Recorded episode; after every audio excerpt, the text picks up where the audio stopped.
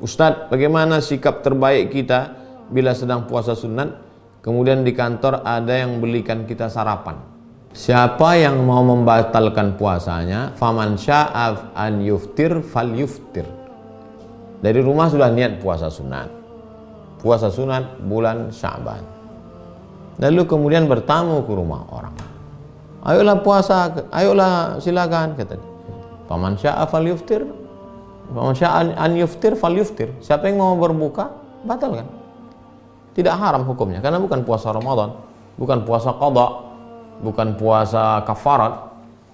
Jadi puasa sunat kalau mau dibatalkan, ya silakan batal. Siapa yang mau meneruskannya, silakan teruskan. Itulah enaknya kalau kita ngaji, teman kita ngaji. Kalau kita ngaji, teman kita ngaji. Ketika kita katakan, saya sedang puasa, dia tidak akan paksa. Dan kalau kita juga makan, dia juga tidak akan ketawakan kita. Karena dia tahu kita punya dua pilihan. Mau makan atau lanjutkan. Andai Ustadz pada posisi saya, apa yang Ustadz lakukan? Saya sedang puasa. Lalu kemudian diajak, diajak bertamu ke rumah seseorang. Diajak makan. Apa yang saya lakukan? Saya lihat dulu apa lauknya. Kalau cuma ikan asin batal puasa, sayang lah eman-eman. Saya lanjutkan. Nah, oleh sebab itu kalau mau lanjutkan puasa silakan lanjutkan. Dan yang kawan yang ngajak tidak perlu tersinggung. Enaknya kawan kalau sama-sama ngaji.